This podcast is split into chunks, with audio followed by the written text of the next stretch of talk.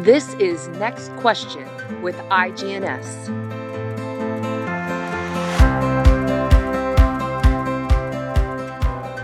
My name is Rachel Coletta, and I'm your host. In today's episode, we are going to talk about hot topics in bioethics with our special guest, Ana Iltis. Dr. Ana Iltis is the Carlson Professor of University Studies, Professor of Philosophy, Director of the Center for Bioethics, Health, and Society at Wake Forest University, and holds an appointment in the Department of Social Sciences and Health Policy at Wake Forest School of Medicine. She received her PhD from Rice University in Houston, Texas, where she is a non resident scholar at the Baker Institute for Public Policy. She publishes widely in bioethics, particularly in human research ethics and organ transplantation, and is involved in several federally funded research projects. She is president of the American Society for Bioethics and Humanities and is a fellow of the Hastings Center. Welcome, Dr. Iltis. Thank you for having me. Yes, thank you so much for being here. We are going to jump right into some questions because this is a topic that seems to be becoming more prevalent in healthcare, especially over the last year and a half with the COVID pandemic and so many ethical and bioethical issues that are coming up in the healthcare space. So, the first question that I would like to ask you is can you explain to us what exactly is bioethics and what do people that work in this field actually do?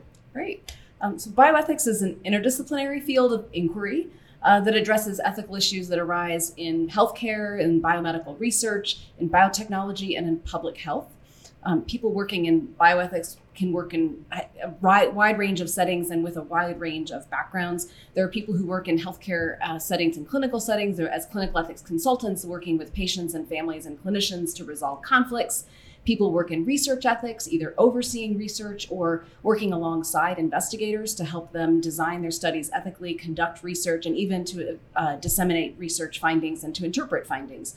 There are also people who work at organizational, uh, at the organizational level, developing hospital policies or organizational policies. People work in industry and a whole variety of other settings.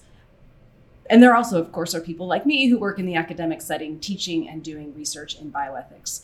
It's really hard to imagine kind of any topic in bioethics that doesn't benefit from the input of people from multiple disciplines. So it's a truly interdisciplinary undertaking. Amazing. Yeah, that was a lot. Um, and so you're in the academic arena currently? I am. And I do a lot of work with people who do biomedical research working on clinical trials and other kinds of human research studies. Interesting.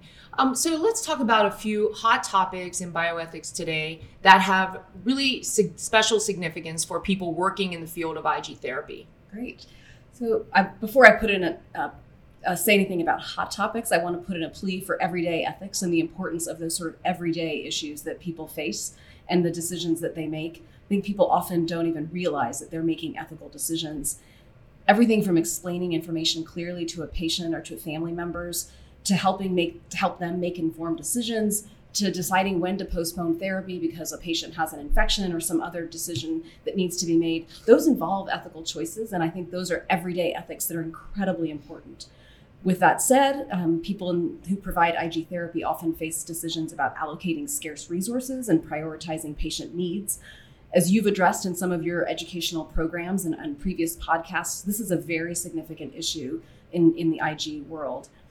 And people sort of across the spectrum now have a greater appreciation because of the pandemic for the importance of making decisions about allocating resources and prioritizing patients it's something that I think at one time most people weren't accustomed to because they didn't face those kinds of shortages. But people who didn't used to have to deal with that now recognize that these are really serious ethical issues that can affect everyone in healthcare. I think certainly the mixing of money and healthcare raises lots of questions. And in the IG world, often it's questions about the sourcing of plasma and the role of payments to plasma donors. There are parallel discussions that come up in the research ethics world in terms of paying research participants who should be paid to donate plasma, how much should people be paid, how should those decisions be made. There also are people working on machine learning and artificial intelligence in healthcare, and I imagine that there are really interesting applications of that in the IG world.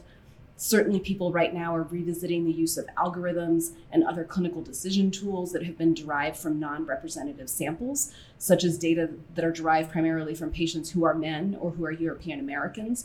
All of that is being greatly scrutinized. There are issues of representation and inclusion in research more generally that have become kind of front and center these days.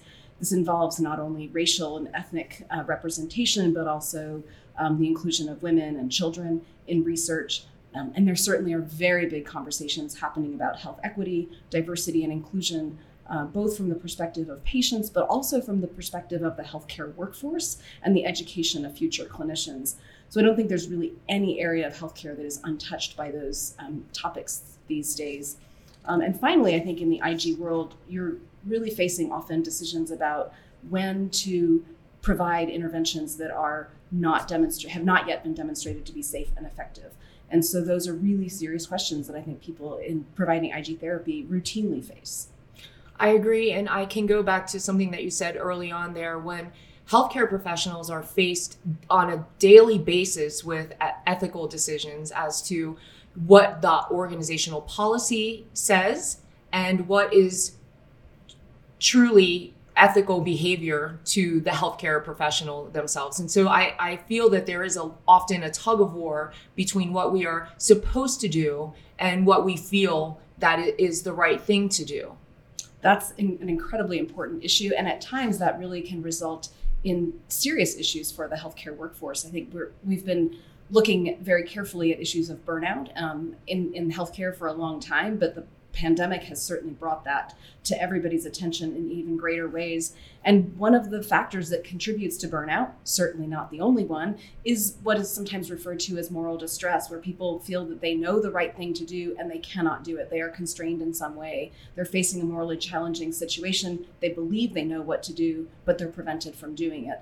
And addressing bioethics issues proactively and having a solid system in place to take the needs and interests of all stakeholders into account can help to prevent that or to avoid that.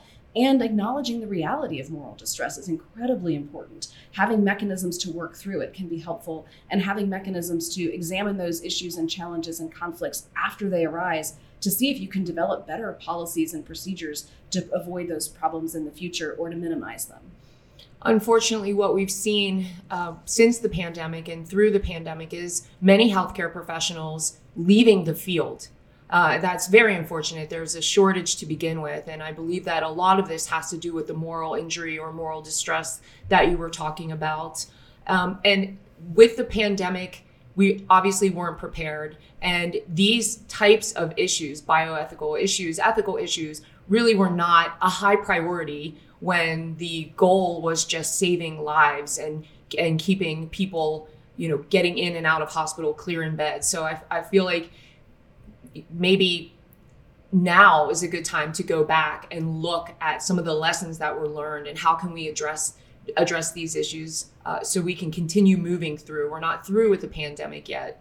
Absolutely. There is so much to be learned and it's going to take some real humility to recognize where we made some mistakes and where things could have gone differently.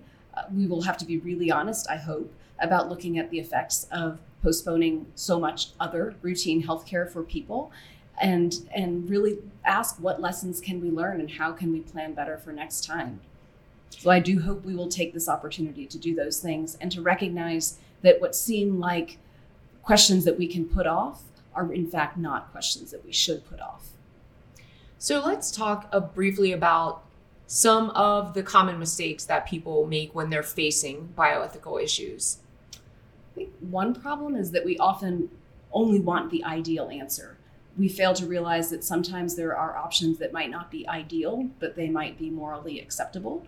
The world is pretty broken, and we can't always have the perfect solution. And I think sometimes when we only look to the ideal answer, we lose sight of other possibly acceptable options, and, and that can become incredibly frustrating.